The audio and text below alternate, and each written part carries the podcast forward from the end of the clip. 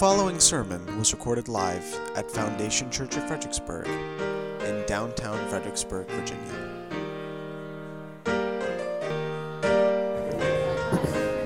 All right, friends, you can find your way back to your seats. And please grab your Bibles and open to John chapter 19. Uh, if you haven't noticed already, uh, we've got some Easter invites scattered throughout on the seats around you, and there's some in the back on the tables back there. Uh, this is really a one time use only because we put the date of Easter. So we can't save these for next year. So take them and give them away liberally to your friends and neighbors or just to strangers. And, and you're welcome to invite them uh, to Easter. It's, it's uh, here next week at 10 a.m., just like every other Sunday. Uh, but we want to um, take advantage of people's willingness often to, to come out. And uh, maybe God may be using that for, for His purposes. So grab these, use them. Uh, I would consider it a victory if there were none of these left by the end of today.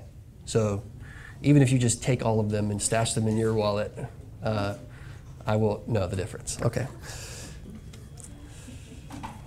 Before we begin, we're going to pray for those who aren't with us, those who are sick. Um, and or recovering. We're going to pray for John and for Sandra. Uh, last week, she, uh, by God's grace, was um, delivered Francis, uh, healthy and um, doing really well. Both both uh, John and Sandra are doing well. They're at home and resting. We're going to pray also for Kendrick uh, because he's sick, and uh, and we want to extend prayer to him as well. Any other that I can think of, or you can think of, that we can pray for at this moment that I'm not remembering? Yeah. Um, my dad crashed his bike earlier Oh, week, no. so mom's taking him to urgent care today. We don't know what's going on, but just prayers for like healing would be awesome. Okay, yeah, we'll pray for Norm. Anything else? Okay. Well, pray with me as we pray for those brothers and sisters. Uh, Lord, we thank you for health and um, the privilege to gather in person. It it is a, is a blessing and indeed a privilege, but we, we know that not everyone this morning uh, can, can be here. Lord, we're grateful for uh, the gift of new life in, in Francis. We're thankful, Lord, for the, the healthy delivery, uh, for the perseverance of Sandra, uh, for the, the work and the effort over these next several weeks that John and Sandra will have to pour out in love to their family. We pray, God, that they would be able to rest and take comfort and joy in the next few weeks, months of finding and establishing a new rhythm. Uh, Lord, would you help them to recover well and to rest well in this season as they celebrate this, this joy? God, we also pray for Kendrick. Uh, Lord, has come down with what we all might have had in the last several weeks and months. God, we pray that you would care for him and encourage him and comfort him now. And that though he uh, is ill, Lord knows that he is comforted by your Spirit and uh, he would feel encouraged as he studies and prays this morning. And we pray for Norm, Lord, that uh, as he is headed to the urgent care, that there is no serious injuries, Lord, that uh, the doctors would be able to attend to him well and by your grace uh, lead him to, to full recovery in time.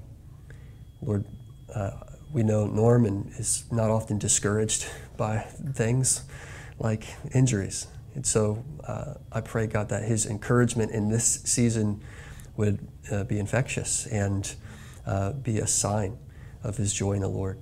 We do pray for a quick recovery. And uh, Lord, if, if it's pleasing to you, that the injuries would not be serious. And, and all this and much more, Lord, we give to you as our provider and pray in the name of our great physician, Jesus Christ. Amen. John chapter 19, verse 38 through 42.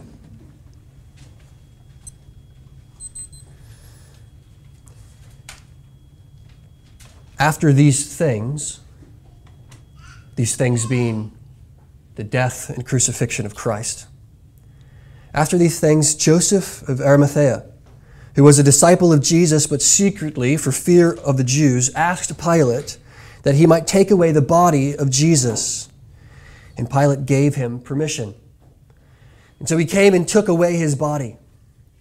Nicodemus also, who earlier had come to Jesus by night, came bringing a mixture of myrrh and aloes, about 75 pounds in weight. And so they took the body of Jesus and bound it in linens, linen cloths with the spices, as is the burial custom of the Jews. Now, in the place where he was crucified, there was a garden, and in the garden, a new tomb, in which no one had yet been laid. So, because of the Jewish day of preparation, since the tomb was close at hand, they laid Jesus there. This is the word of the Lord. Thanks be to God. Many people throughout history have amassed riches and wealth and fame for themselves only to die in obscurity, to squander their wealth, and to die and be forgotten. Those who die even with their wealth may very well be forgotten in time. History is replete with examples of famous or rich individuals, men and women, who died without a penny to their name.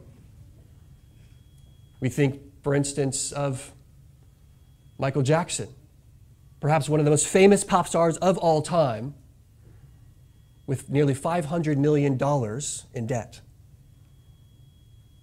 The list could go on, but we can also think of examples of those who were never rich or never famous in their life, and yet only after their death gained notoriety and fame, and perhaps their own estate inherited the wealth that their name provided after their own death.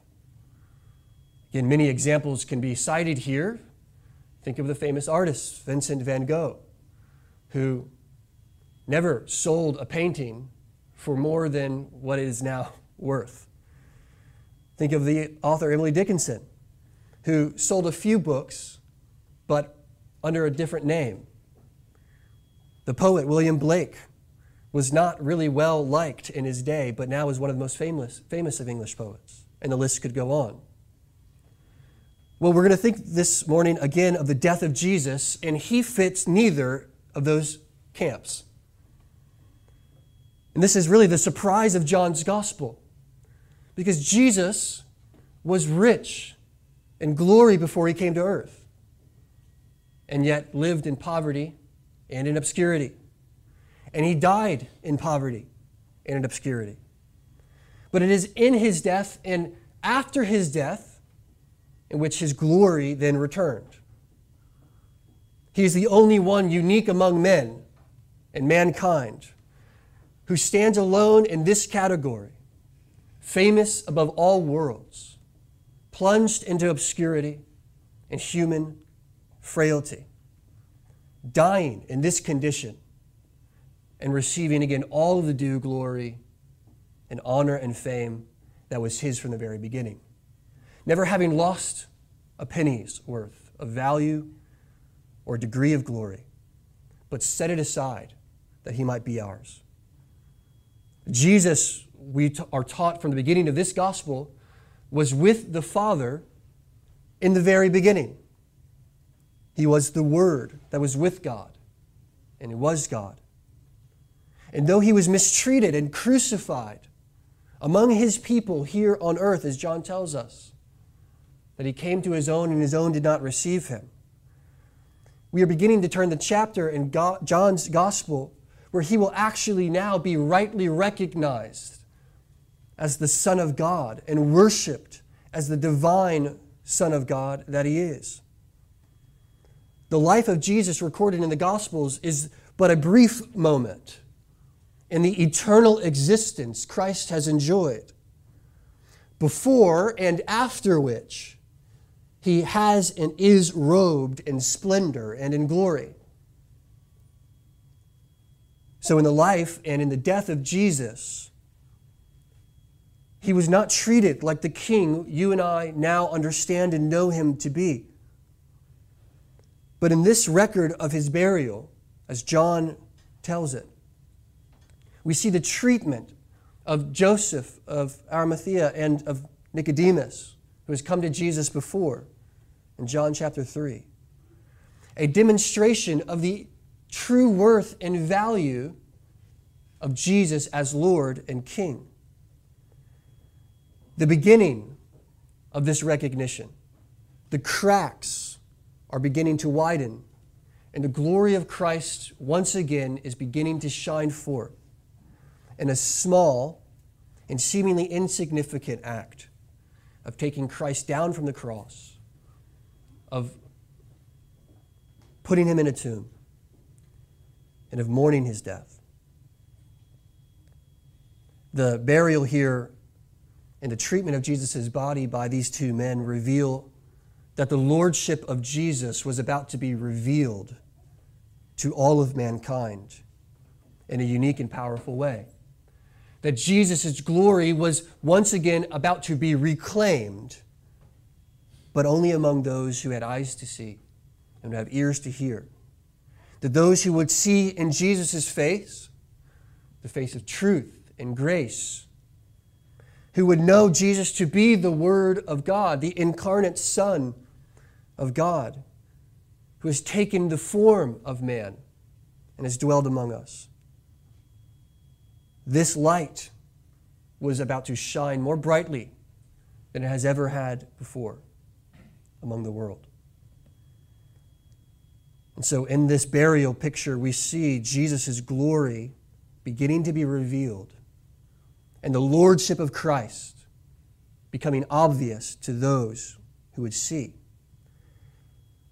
We're focusing on the lordship of Jesus because the rest of the gospel focuses on the lordship of Jesus. Recall, even in his arrest and in his trial and even in his crucifixion, John portrayed Jesus as one who was always in control, whose sovereign purposes were at hand and were never to be thwarted. Jesus gave himself over to his captors. He did not run away or shrink back from his oppressors. He prayed for those who would crucify him, and he laid down his life and gave up his spirit, all willingly, because it was according to his plan that he and the Father had made in eternity past. Jesus is Lord. This is the entire message of John's gospel. We'll see in just a few verses and chapters later that John says he is writing this gospel that you may know that Jesus is the Christ, the Messiah, the Son of the living God, and that in believing would have life everlasting. That is the message of John's gospel that Jesus is Lord. And the surprise of John's gospel is that this Lord would be like us and take our place, and his glory would be hidden for a time. So hidden, in fact, that he would be crucified. The Son of God would be crucified by sinful men under Pontius Pilate. But the cracks in the wall are growing wider, and Jesus' lordship is now being revealed. We think of Christ's lordship in three ways. We can think, firstly, Christ is Lord as creator. That is, he has within himself the power of creation. John reminds us of this in John chapter 1 that he was with the Father in the beginning. And it was in him and through him and for him that the world was created, without which there is no other world. The power that Jesus exhibits and displays is the power to create. But John tells us in his gospel that this creator died then for his creation. Not only do we see his lordship as creator, but we see in Jesus the Lord as master.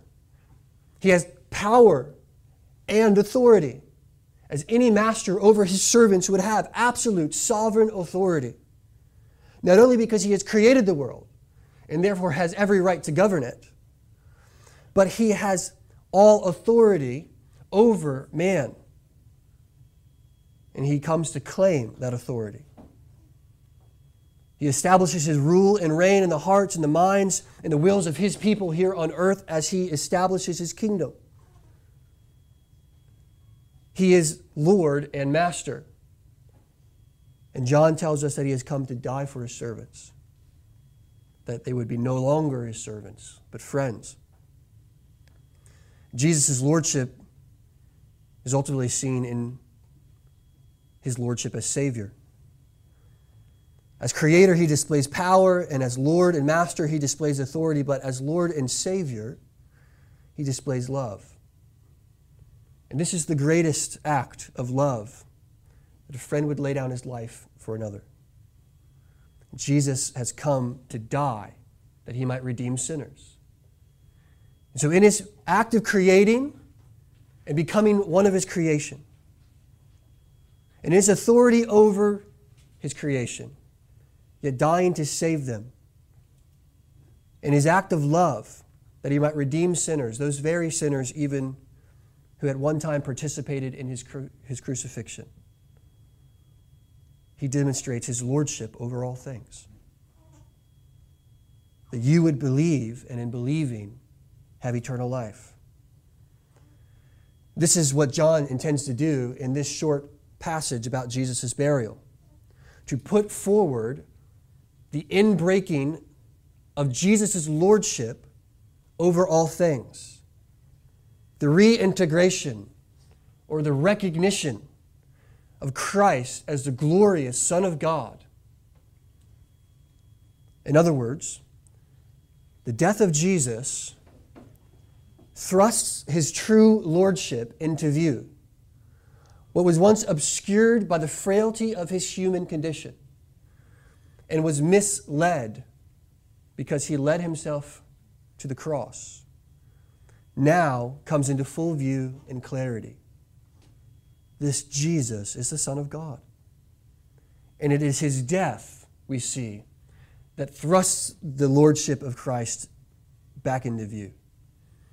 The burial story in John's gospel here is meant to highlight the reality that Jesus is worthy of a king's honor. And even and especially in his death, he draws men's hearts to himself. That's pictured here in the burial. And I believe that's why John records this story of Joseph and Nicodemus coming to Jesus and giving him the kind of burial that criminals don't receive, that those crucified under treason would not receive, whose body should normally be thrown into a mass grave with those with whom he was crucified. But these men come to pay honor to Jesus because the death of Christ on the cross made clear to them that this was no criminal, but the Lord Himself.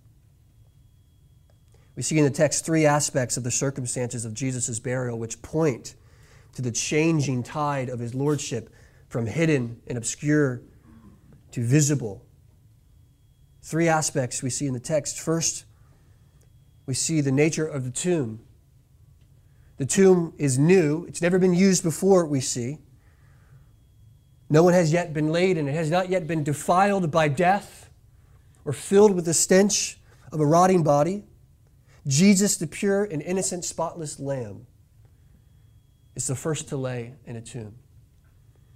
This was not his tomb, but the other Gospels tells us that it was in fact Joseph of Arimathea's tomb, who was a wealthy man, a man well respected by those in his class. He was known even by the rulers and authority of the day. In fact, we see he has the authority, even, or at least the stature, to approach Pilate to request that Jesus' body be buried before the Passover. The tomb itself speaks to the honor and the dignity of Christ as Lord. Though certainly a hole in a cave in the side of a mountain is not quite fit for a king,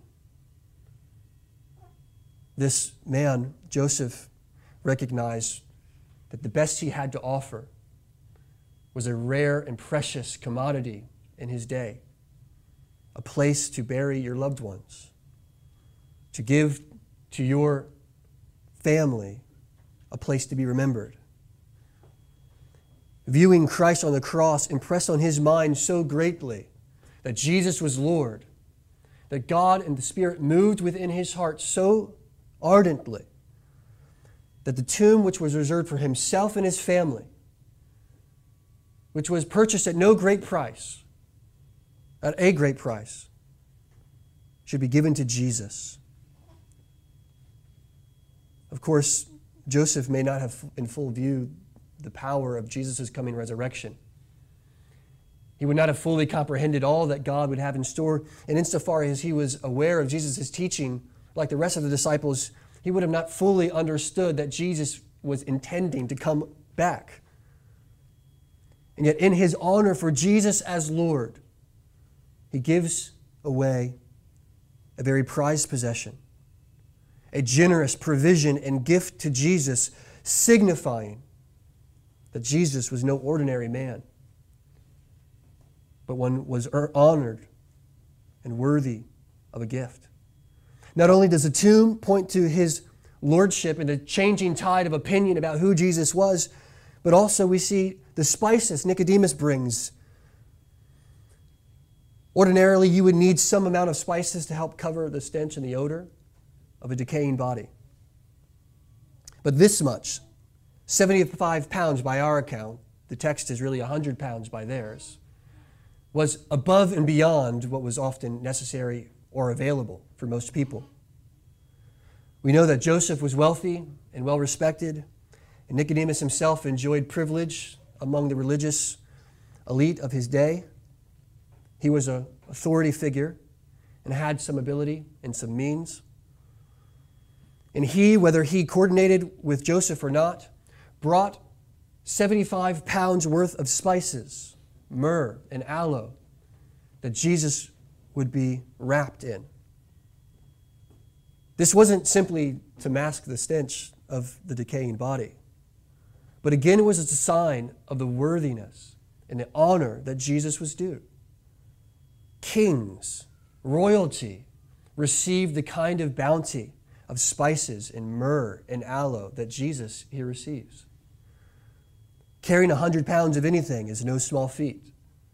Carrying it to a tomb for a man who was just crucified as a treasonous traitor is different.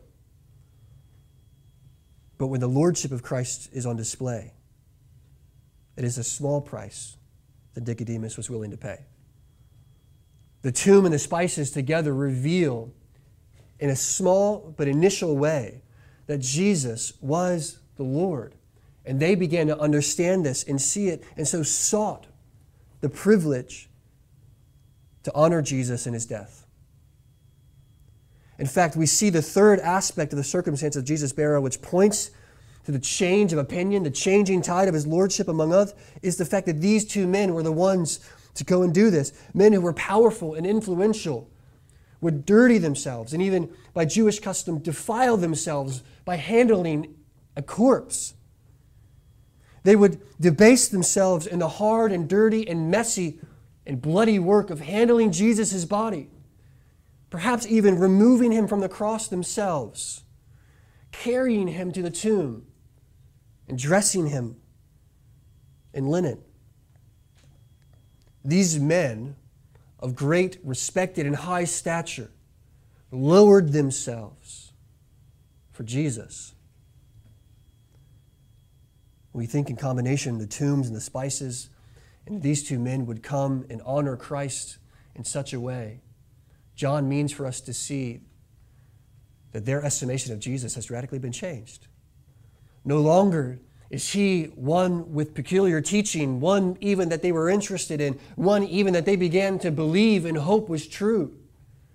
Mark would even tell us that Nicodemus, his hope was in heaven. He was hoping for the kingdom to come.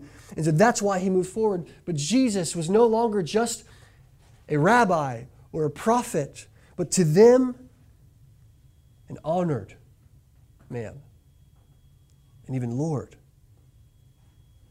They're called disciples, though in secret. The question we're going to ask and answer for the rest of the service is what changed?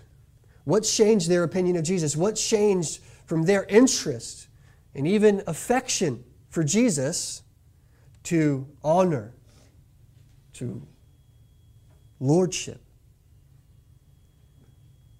John tells us this was the death of Christ that turned the tide.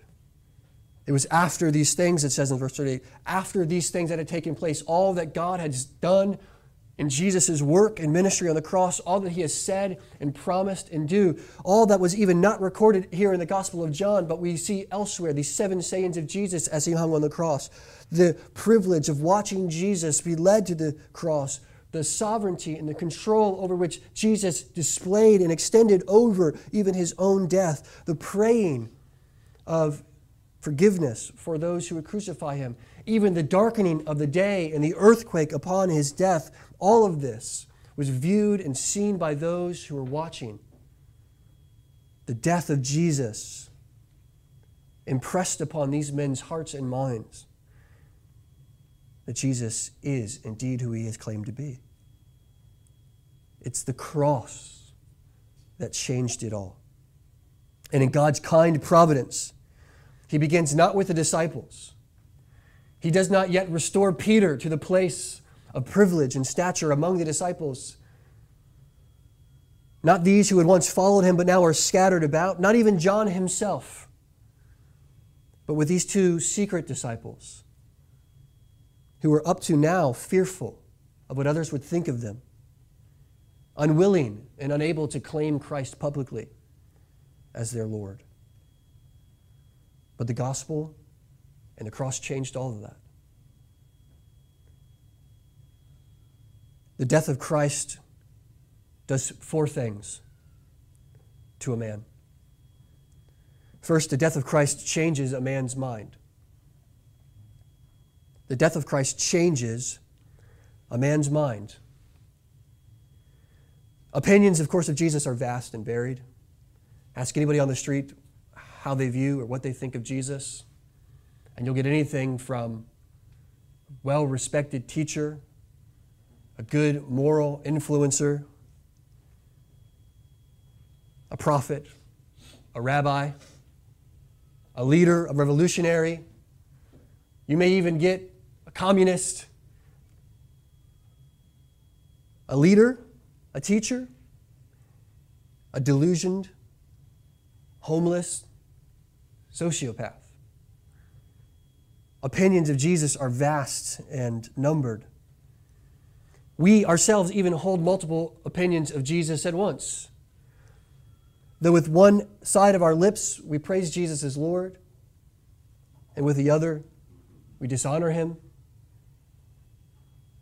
Our, our value and opinion of Jesus waxes and wanes with the times, with the culture, with our lives. However much, of course, it is that our hearts and our affections should be caught up in the Lordship of Jesus, which should fully embrace Jesus as Lord, it is, as we see in the text, necessary that our mind also be led to embrace the truth that Jesus is Lord. In fact, it is our mind that leads our hearts and our affection to the truth that Jesus is Lord. The death of Christ changes a man's mind. Recall the story of Nicodemus who came to Jesus by night, as John records here full of questions. And in fact, it's a good reason to believe these questions were asked not necessarily genuinely, but with a tone of condescension. Do you really believe this? What are you really up to? Jesus, of course, words penetrate deeper than Nicodemus probably meant for them to. And we see the course of time, those words began to do their work in his heart and in his mind as he pondered the scriptures. Jesus' rebuke to Nicodemus in John chapter 3 was, Are you a teacher and do not know these things? That in order to enter the kingdom of heaven, one must be born again of the Spirit? This certainly would send Nicodemus back to the Word, and his mind would be engaged with the things of God. And it is through the Word in which his mind indeed was changed. And when he beheld Christ and Him crucified, all of the work and words of God in Scriptures came true. And in a moment, he knew that Jesus was Lord. The death of Christ changes a man's mind. And friends, my question then for you is Has the reality of the Lordship of Christ been settled for you in your mind? Sure, you're here ostensibly because you think or claim or profess that Jesus is Lord, but is it a settled matter in your mind? Is it fixed and firm as a truth that Jesus is Lord?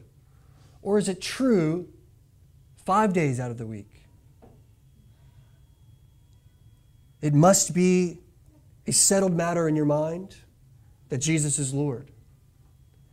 And this is not a place you arrive at by simple intellectual exercise, but a feat and a truth you arrive at because God's revealed it to you in His Word. In Matthew chapter 16, Peter answers Jesus' question, Who do you say that I am? Rightly. You are the Christ, the Son of God. And Jesus' response to Peter is Blessed are you, Simon Barjona, for flesh and blood has not revealed this to you, but your Father in heaven. Your mind is changed not because you have thought yourself into truth, but because it has been impressed upon you and revealed to you through God's Word. And there on the cross, the Word of God was revealed to Nicodemus and to Joseph and to those who would see. And it was impressed upon their minds that this was no ordinary man, that this was the Word of God made flesh. This was Christ the Lord. It was the death of Christ which changed their minds. Secondly, the death of Christ renews a man's heart. The death of Christ renews a man's heart. We are not for sure what condition of faith these men had before the cross. They were of, of some kind of secret disciple, we're told. They were fearful of making their allegiance to Christ known, and so certainly their discipleship could be questioned to some degree. If there were no faith, though, we see then now the cross put it there.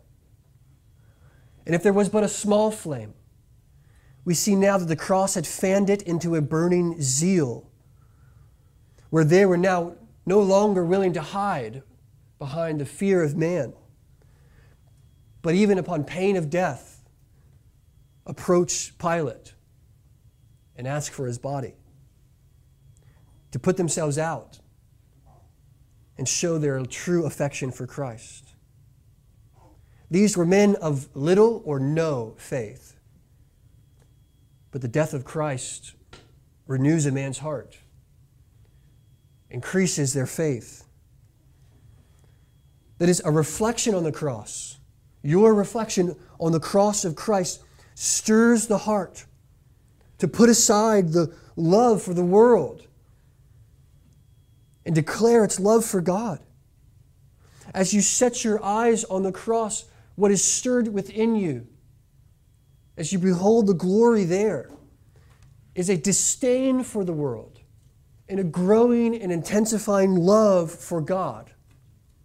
As He reveals to you that the man you behold on the cross is Christ the Lord, what is happening within you is renewal and a regeneration of your heart, in which you disdain and set aside your love for the world and you declare your love for God that He has put into your heart. Friends, will God use your feeble faith? Yes. Yes, He uses your faith, however small it may be, however tired and weary you may be, however little you think it may be.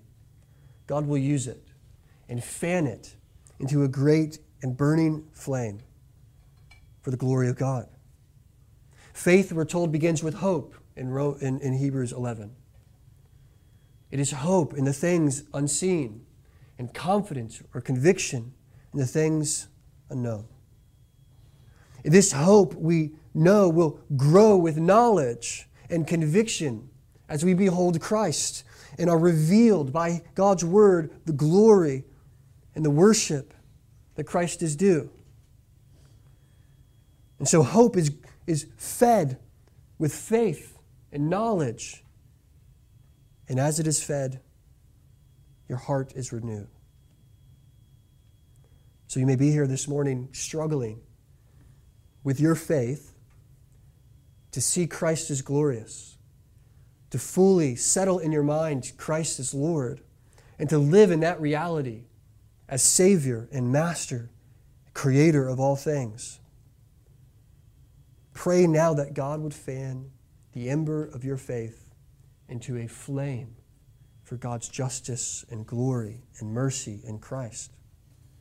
The death of Christ changes a man's mind and renews a man's heart. Third, the death of Christ strengthens a man's courage. It strengthens a man's courage. These two men were afraid of what others may think of them, of what it may cost them for their public allegiance to Jesus.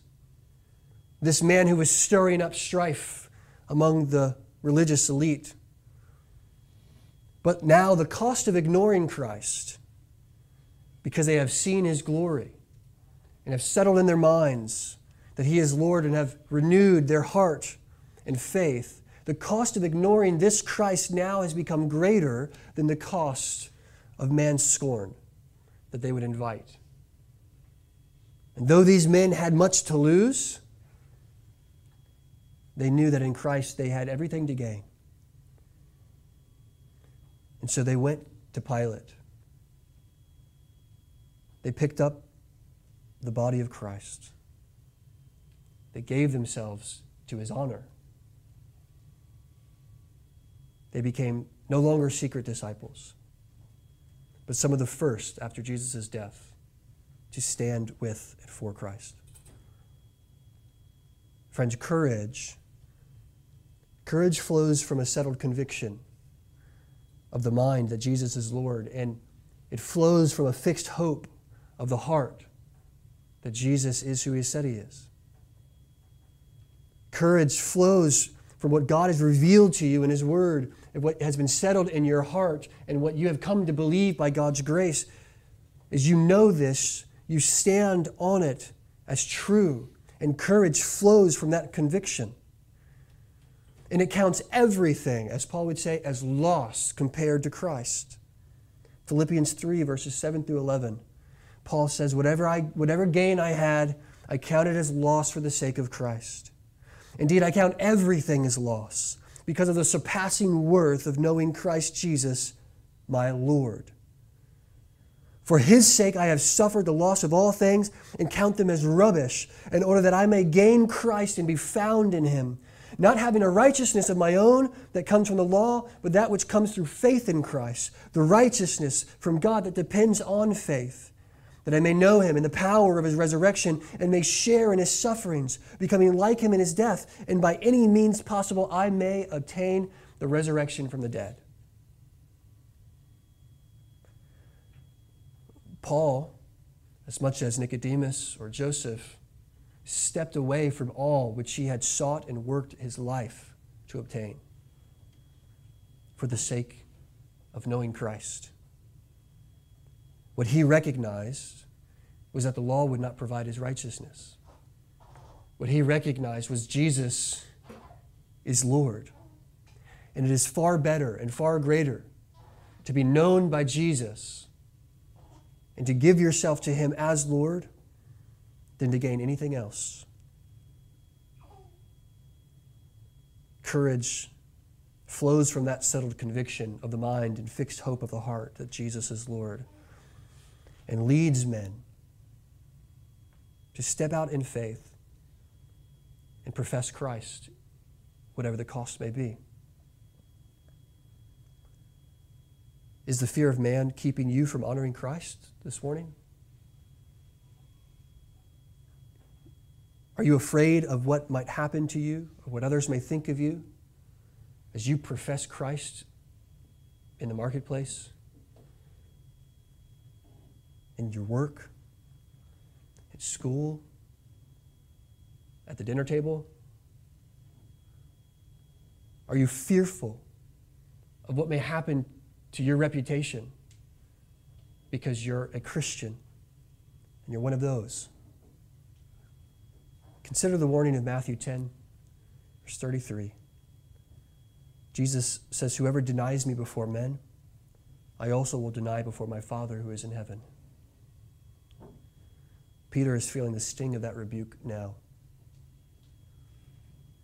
But Joseph and Nicodemus, whether they're aware of that particular saying or not, no longer wanted to be afraid to claim Christ as their own, no longer wanted to deny that they were a disciple of Jesus. However tragic his end may be, they saw something in the death of Jesus that gave them courage to face the fear of man. Friends, I want you to face the fear of man with the courage and the conviction that Christ is Lord. It happens to all of us, to the best of us, to the most godly among us. Moments in our life where we are fearful, even if for a few minutes, of what it would cost us if we were to say this or to profess that or to step out in faith and proclaim that. But Paul and Peter and Nicodemus and Joseph and all the others model for us what it looks like to honor Christ as Lord. How is God calling you to, to courage in your life? Where might He be asking you to step out and to publicly profess Christ? In baptism, here we profess Christ as Lord over our lives. But baptism, friends, is a sign to the church gathered. And it says to the world that we are Christ's. But the world is not present at your baptism, though the church and the Spirit are. But it is a conviction of the truth of what is represented in your baptism that you go out into the world and you showcase that you are Christ's, that you belong to Him, and that He is your Lord. How is God calling you to courage in your life? Where is the area in which you must face down the fear of man? Where you must come to believe that God is bigger than the circumstances you face? Where is it in your life that the lie which you've been believing is that it would cost greater to profess Christ than to deny him? Friends, take heart and be of courage that he is going before you, that you may, in faith, proclaim Christ. And when this happens, you may indeed invite the scorn and the ostracism and even the persecution and suffering that many Christians all over the world even now embrace. But you would do so, friends, with Paul, counting everything as loss for the surpassing worth of knowing Christ as your Lord. And so the death of Christ strengthens a man's courage. Lastly, the death of Christ alters a man's life. The death of Christ alters a man's life. That is, from this point on, for Joseph and for Nicodemus, nothing will be the same. Because they've come out of the shadows of discipleship, because they've embraced and seen and settled in their own heart and made visible their own profession of Jesus as Lord, nothing will ever be the same for them. Indeed, nothing can ever be the same. Nothing can ever be left unchanged when a Christian confesses Christ as Lord, when it's been revealed to him by God's word and will that Jesus is the Son of God. In other words, to answer the call of Christ is to embrace Him as your Lord in every respect and in all aspects of your life. Consider just a few. It means that your life now is lived in obedience to Christ as Lord, that His teachings are to govern your life. He tells His disciples to go and make disciples of every nation baptizing them in the name of the Father, Son, and Spirit, and teaching them all that He has commanded. We are to obey the teachings of Christ because He is our Lord. We cannot profess Him as Lord if we do not obey Him.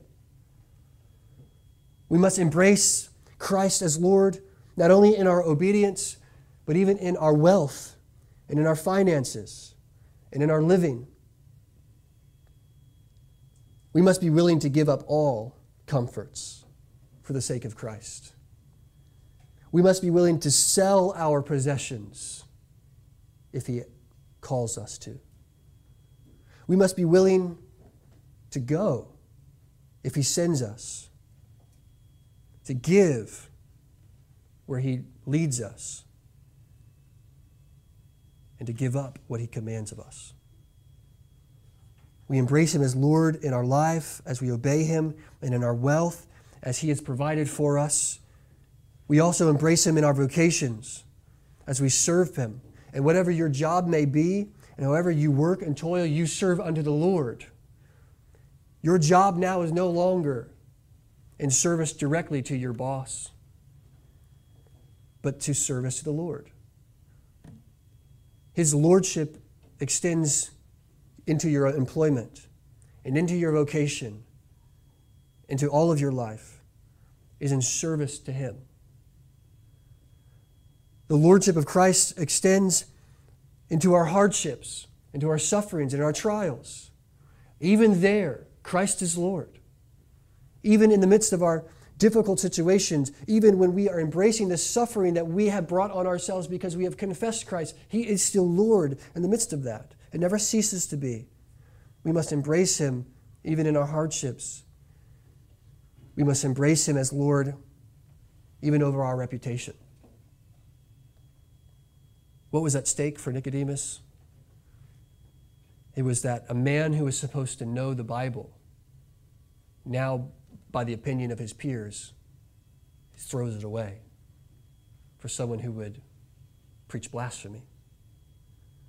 But he has come to know and understand that Jesus isn't blaspheming, isn't tearing down the Bible, but actually is fulfilling it. And though his reputation among the other scribes and Pharisees is now ruined, because he has given himself to Christ, it is intact with him.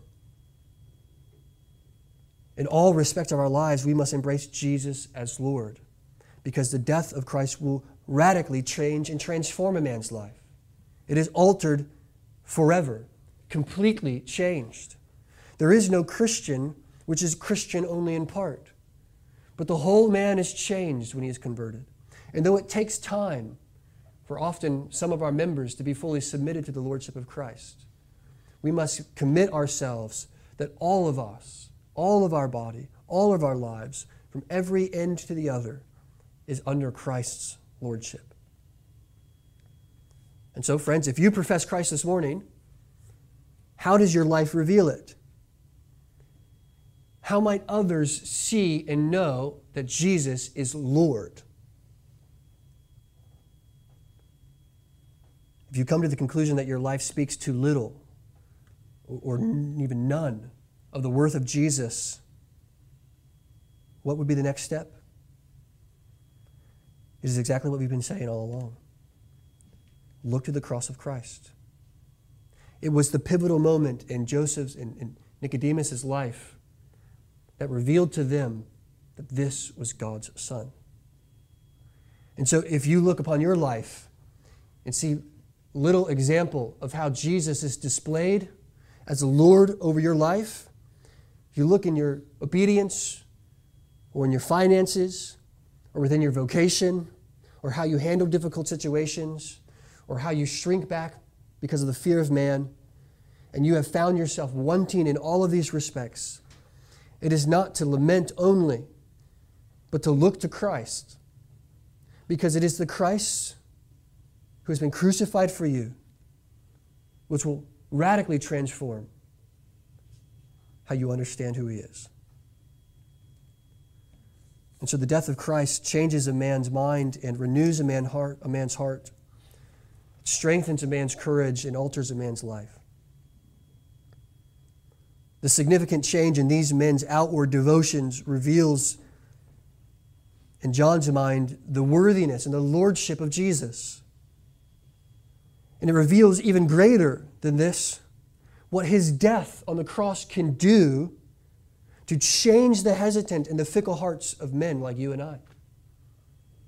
That a heart of stone can actually be transformed into a heart of flesh that beats for God and lives for his glory that our rebellion and sinfulness against Him, our desire to disobey all that He has commanded us, to reject all of His graces, and to look on creation and see them telling of His glory and the reality of His Lordship, we look upon that and no longer see it as a lie, but as truth. And it is only the cross of Christ which reveals this to us. John records this burial narrative. He means for us to see what can happen when we behold Jesus' death. Hearts really can be changed. Faith really can grow.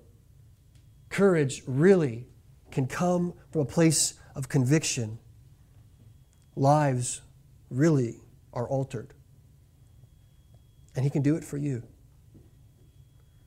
Consider the men and women in this church whose lives have been changed, in which you have seen the evidence of lordship of Christ in their life, the sacrifices they've made, the steps of faith they've taken, the way that they've professed in public, what they also profess in private.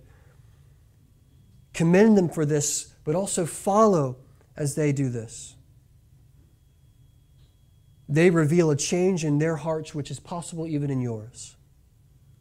And it came not from flesh and blood, but from the Father, who, in setting their eyes and their hearts upon Christ crucified for them, changed their hearts, renewed their minds, planted faith they may believe. So Jesus' death becomes our hope. His burial here becomes our resurrection. That is the place of, of radical change and new life. Jesus is put into the tomb and the stone is rolled over it. As far as Nicodemus and Joseph is concerned, it's the end of the story. They've made their stand and they're prepared to live in obscurity because they aligned themselves with Jesus, the Lord who came and died. But, friends, we know the story doesn't end there. And Nicodemus and Joseph and Peter and the rest of the disciples, all who are now stricken with grief and sorrow, will soon come to know joy because Christ will be risen from the dead. The stone will be rolled back, and Jesus will walk out. He will be fully alive. And the glory which is beginning to be revealed in his burial, the way Joseph and Nicodemus has treated him, will become evident. First to Mary, then to the disciples, to the 5,000, and to the world. Jesus' death is our hope, and his burial becomes the place of our resurrection, of radical change and new life. Friends, let us hope and look to the death of Jesus as a place of our transformation and lean on his resurrection as the proof that new life is indeed possible because of his death. Let's pray. Father, we ask that we see clearly the ways in which these challenges from your word can be worked into our life. This brief picture of how these men treated your son at great cost to themselves stands as an example to us of how we are to understand Jesus as Lord over our lives. But we have greater clarity and insight even than they did in this moment. For we know and have greater proof and greater confidence that Jesus really is alive and really is the Lord. His resurrection has proven it to us. So these men acted in great faith because they saw the truth of your glory and Jesus' lordship. But we not only see what they have seen, but more so because we can behold the risen Christ. So we ask God that we would be so moved by faith as we reveal or is revealed to us the life changing, heart renewing, transformative work of Jesus on the cross for us. And Lord, help us to know that as He suffered for our sins, He was purchasing for us righteousness. We're grateful to you, Lord, for this and much more. In Jesus' name we pray. Amen. All sermons are released under a Creative Commons, non commercial, no derivative 3.0 license.